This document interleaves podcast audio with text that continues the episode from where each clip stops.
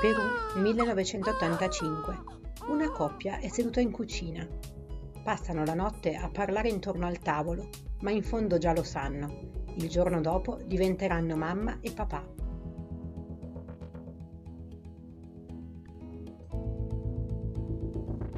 Io sono Giuliana Arena e questo è Sconfinate, Storie di altri mondi, il podcast di ExpatClick. Vi raccontiamo storie di vita ordinaria in espatri spesso straordinari, esperienze di vita mobile a tutte le latitudini della nostra comunità di donne senza confini.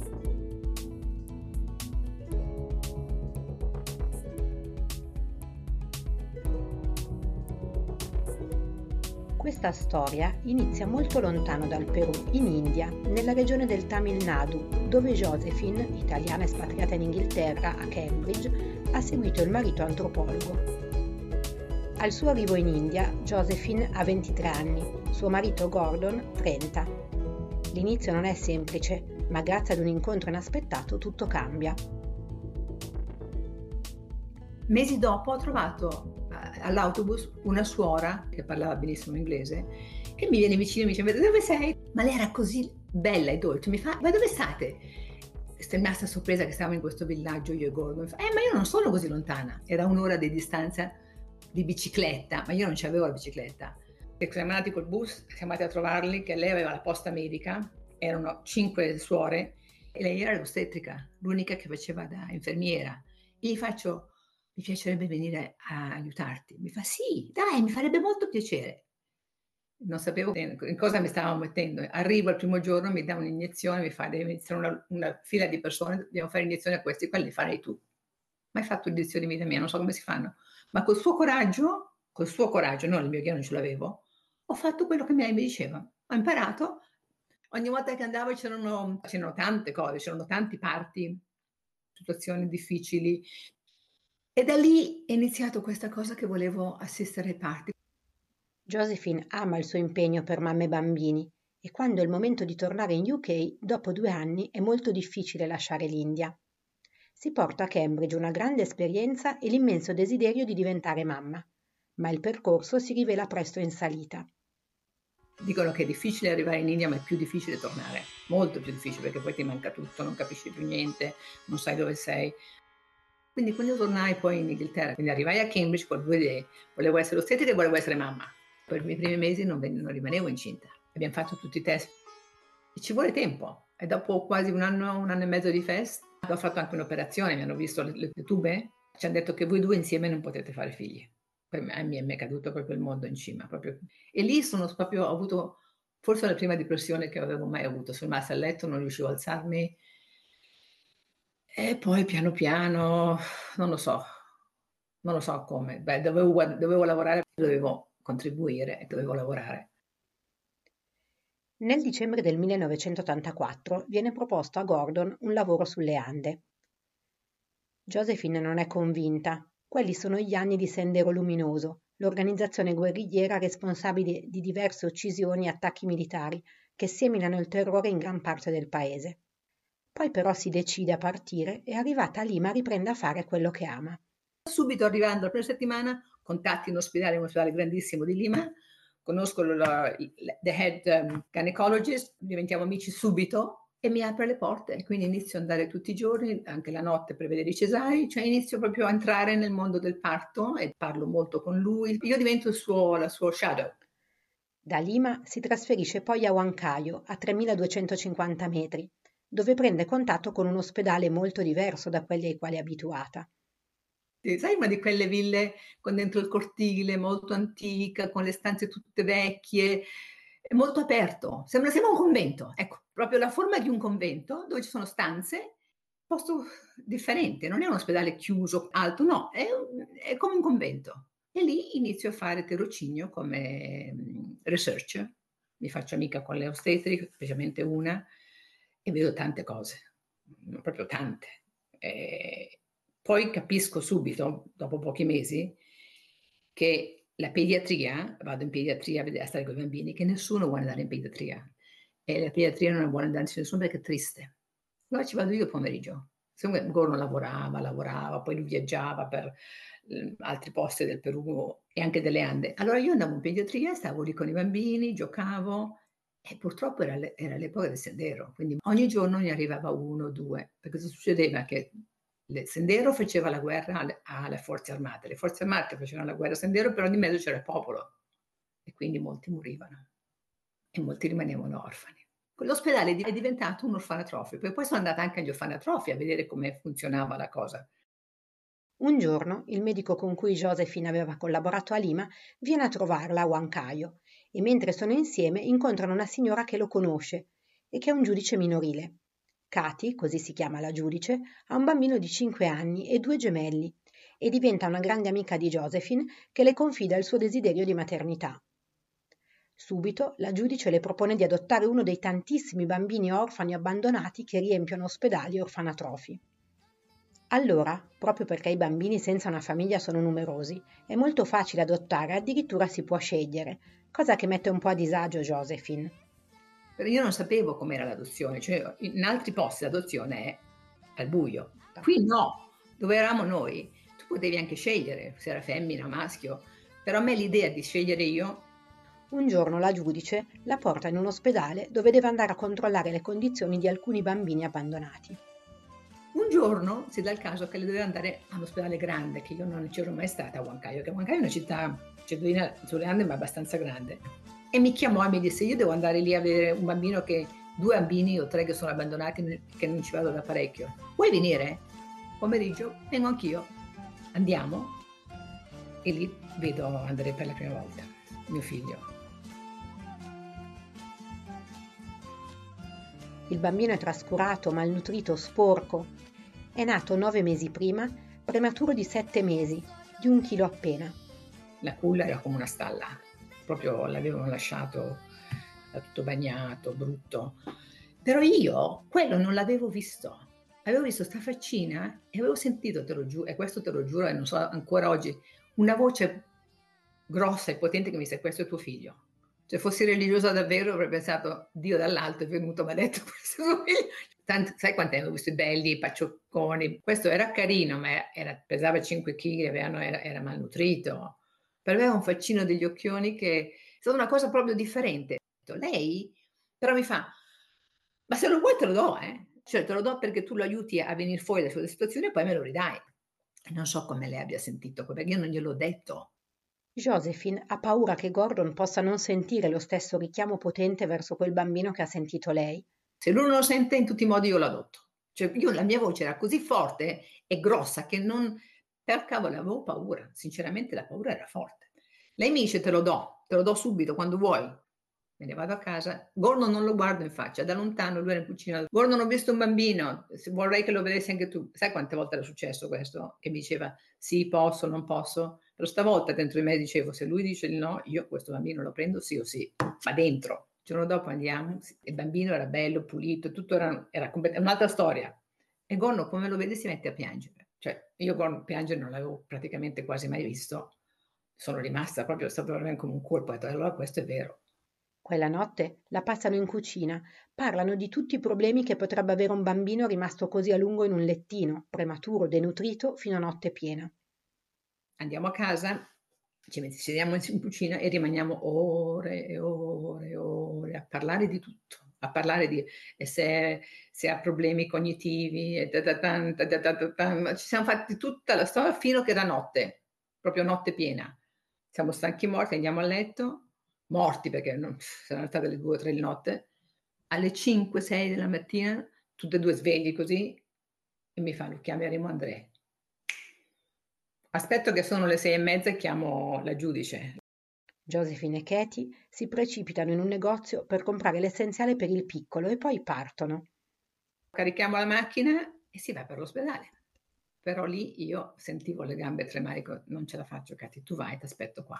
E quella va. Ormai per, per allora già era, c'era il sole, io aspetto. E sto lì, dico: ma glielo daranno? Beh sì, glielo daranno, però non sapevo non cosa aspettarmi. Gordon gli ho detto: Gordon, vai a lavorare tu. Poi scendo dopo non so quanto tempo, un'ora, un'ora e mezza, due, con questo bambino, questo fagottino bellissimo, tutto vestito in azzurro. A me mi si rompe il cuore. Quando Gordon la vede arrivare a casa con il bambino, scoppia di gioia. È tutto con il cuore così che non sapevo che cavolo fare. Poi andiamo a casa mia, apriamo la porta e Gordon, boom, un fiume di lacrime, un fiume.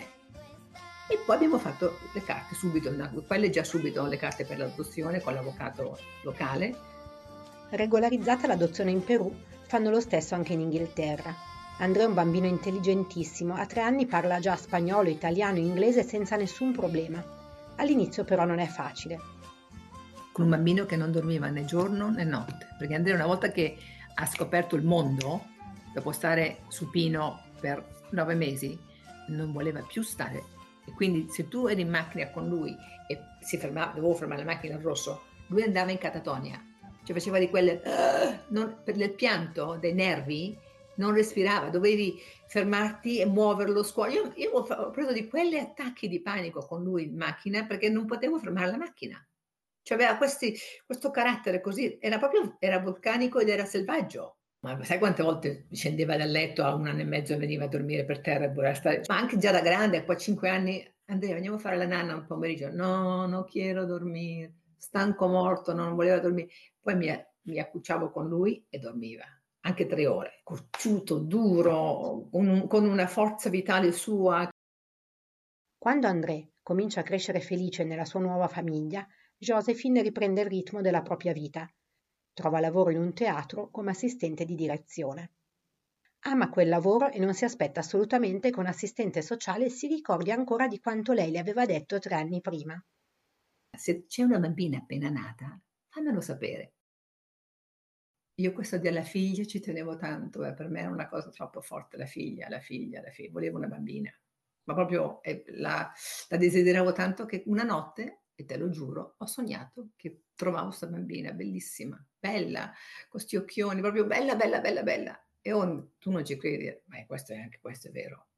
Finisce il sogno e suona il telefono. E ci avevo attaccato. E, ed era l'assistente sociale che mi dice, sai che due giorni fa abbiamo trovato una bambina appena nata sulla sedia ed è qua, se la vuoi venire a vedere? Prima che dica niente metto giù, vado subito, subito, vado subito. Come la vedo, Anna? La vedo subito. Subito esco, compro la roba, compro il latte, prendo un pediatra nello, nell'ospedale, che è amica mia, fra l'altro, gli dico, senti, tu non so se la bambina se sarà mia o no, ma da adesso in poi ti pago, tu sarai il suo medico speciale, la vesto, prendo pannolini e ogni quattro ore vado a mangiare. Poi vado subito, in quel momento, dopo aver fatto queste cose, vado dal giudice minorile. Lei, la mia giudice, non c'è in vacanza, c'è un giudice uomo.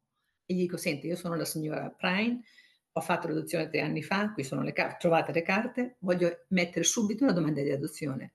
Gordon non sapeva niente, Gordon non c'era, non l'avevo neanche, ma è proprio l'ho fatto, l'ho fatto e sentivo, perché la bambina l'avevo vista quella del sonno, detto, questo è un segno forte. Dico, adesso come glielo dico, poi dico, senti Gordon, te la butto lì, guarda, ho visto una bambina, ma sei scema? Se tu sei, sei così occupata, cosa vuoi prendere, un altro figlio? No, guarda, no, l'ho vista. Se tu quando vieni vuoi vederla è, è molto carina. Io andavo ogni quattro ore, poi ci ho portato anche Andrea. Lunedì, martedì e mercoledì è successo tutto. Lui è arrivato il sabato e arriva da Lima con una bambolina in mano. Aveva in mano così una bambolina. E gli faccio, com'era tutto sporco della terra, che sono sette ore da Lima a Huancayo in macchina. Andiamo subito, la devi vedere subito, dovevo dargli da mangiare. Ne andiamo. Gli do da mangiare, poi lei era bella, tutta vestita di rosa, e gli do la poppata e mi dice, eh, ma quella è già tua figlia, cosa, cosa vuoi che ti dica? La bambina viene subito affidata a Josephine e Gordon perché l'emergenza negli ospedali è grande, poi bisogna però perfezionare le pratiche dell'adozione. Intanto è arrivato il momento di tornare a Cambridge. Nell'ottantanove devono regolarizzare l'adozione della bambina in Inghilterra e, dopo aver percorso tutta la trafila con gli assistenti sociali, vengono chiamati tutti, Andrea compreso, dal giudice inglese. E poi ci siamo davanti al giudice, ci siamo seduti, è durata la cosa pochissimo, e lui avuto, ci ha avuto con i bambini, ci ha avuto nella sala, qui a Cambridge, nella sala giudiziaria, con gli avvocati, un, un tavolo enorme, e con i bambini. E lui sai con chi ha parlato? Non con gli avvocati, non con noi, con Andrea. Gli, faceva, gli ha fatto domande, come ti senti, ti piace tua sorella? Il problema è che questo dice che non gli piace. E con noi non ha parlato per niente. Allora poi ci guarda noi e ci dice: ma voi siete una famiglia, ovviamente non vi posso separare. Segna tu, scrive tutto e ci dai i passaporti. Josephine è felice di dedicarsi ai suoi bambini. Poi, ben sette anni dopo l'arrivo di Anna, quando vive ormai nelle Filippine, riceve ancora un regalo prezioso e inaspettato. Dopo sono rimasta incinta di Marco. All'inizio Josephine non può davvero crederci. E Gordon mi dice: vai a farti un test. E io andavo a farmi un test lì locale, dove eravamo in, in un pueblo piccolo sul, su un cucuzzo di un, di un vulcano estinto nelle Filippine, fuori lì, fuori Manila, abbastanza fuori. E il, il test viene positivo. Dico: sì, ho pagato tre dollari, certo che è positivo. E mi sono anche arrabbiata tra me e me, dico: ma che cretina che sono. E lui mi fa: no, domani vai all'ospedale, fatti, fatti vedere. E io vado pensando, ma, ma sono appena otto giorni. Glielo dico anche alla signora: io ho pagato non so quanti soldi per farmi vedere dai medici, questo tre dollari, certo che è positivo. E il medico mi dice: no, questi sono più sofisticati, questo se è positivo è positivo. Però torna, fra qualche settimana facciamo l'ecografia. Perché io ho detto: se io non, se non lo vedo, non ci credo. Sai quanti test ho avuto positivi, falsi, che non erano. Quindi io continuo la vita normale, però inizio a dormire nel pomeriggio, mi trovo a Gordon sempre dormendo, sento gli odori lontanissimo, mi dico: ma sarà tutto psicologico, io poi sono sicura che è tutto psicologico. Quando andiamo a fare l'ecografia, era là, non c'era verso. È così che Josephine è diventata mamma per tre volte. Oggi ricorda gli anni con i suoi bambini ancora piccoli come non sempre facili ma felici. La sua casa, anzi, ogni casa che ha avuto in giro per il mondo è stata una casa piena di bambini, dei suoi tre e dei loro amici. E guardandosi indietro sente di aver avuto una vita non sempre semplice, ma ricca di esperienze. No, è stata una vita piena e di tante cose belle e di tante cose difficili, logico. Sì. Ogni figlio ha delle bellissime esperienze, delle cose che sono incredibili, e però anche, um, come si dice in italiano, difficulties, um, challenges. E ogni figlio ha la sua sfida. E diventare genitore è una sfida che non finisce mai. Perché sono stata madre e ho, e ho davvero li ho gosati. In, in spagnolo li ho, li, ho, li ho vissuti bene. Cioè proprio li, è stato bello averli, eh, li, ho, li ho amati molto, ci ho, gio, ci ho giocato molto, cioè, li ho veramente vissuti molto i miei figli, tutti e tre. Perché di esperienze ne ho avute davvero tanti, sì, in quel senso sono I'm grateful, sento molta gratitudine per la vita che ho, sì, quello sì, senza dubbio, ho vissuto una vita, non una, sette di vite, grandi, belle, con tante esperienze, io, e mi, tante cose mi piacciono ancora, adesso mi piacciono molto, e mi, mi, mi inebriano, mi sento molto felice. E ripensando a quegli anni, Josephine si interroga sul mistero grande della vita e ancora si stupisce della magia della nascita alla quale ha assistito tante volte.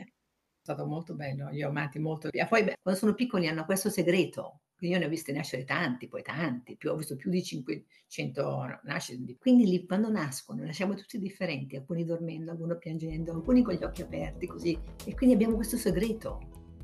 Siamo veramente mh, magici quando arriviamo sulla terra, quando usciamo dall'utero materno. Ed è bellissimo essere, essere stata presente a tutto questo, mi ha veramente arricchita, perché ho visto cosa vuol dire arrivare.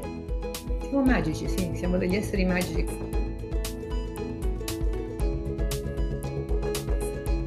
Avete ascoltato Sconfinate, storie di altri mondi, il podcast di ExpatClick che racconta storie di vita in espatrio. Trovate la sinossi di questo episodio sul sito expatclick punto com e alcune foto e altro materiale sul profilo Instagram sconfinate underscore podcast. La colonna sonora è Lost di Backwise. Se volete scriverci, magari per raccontarci la vostra storia di espatrio, potete mandare una mail a podcast chiocciola expatclick punto com.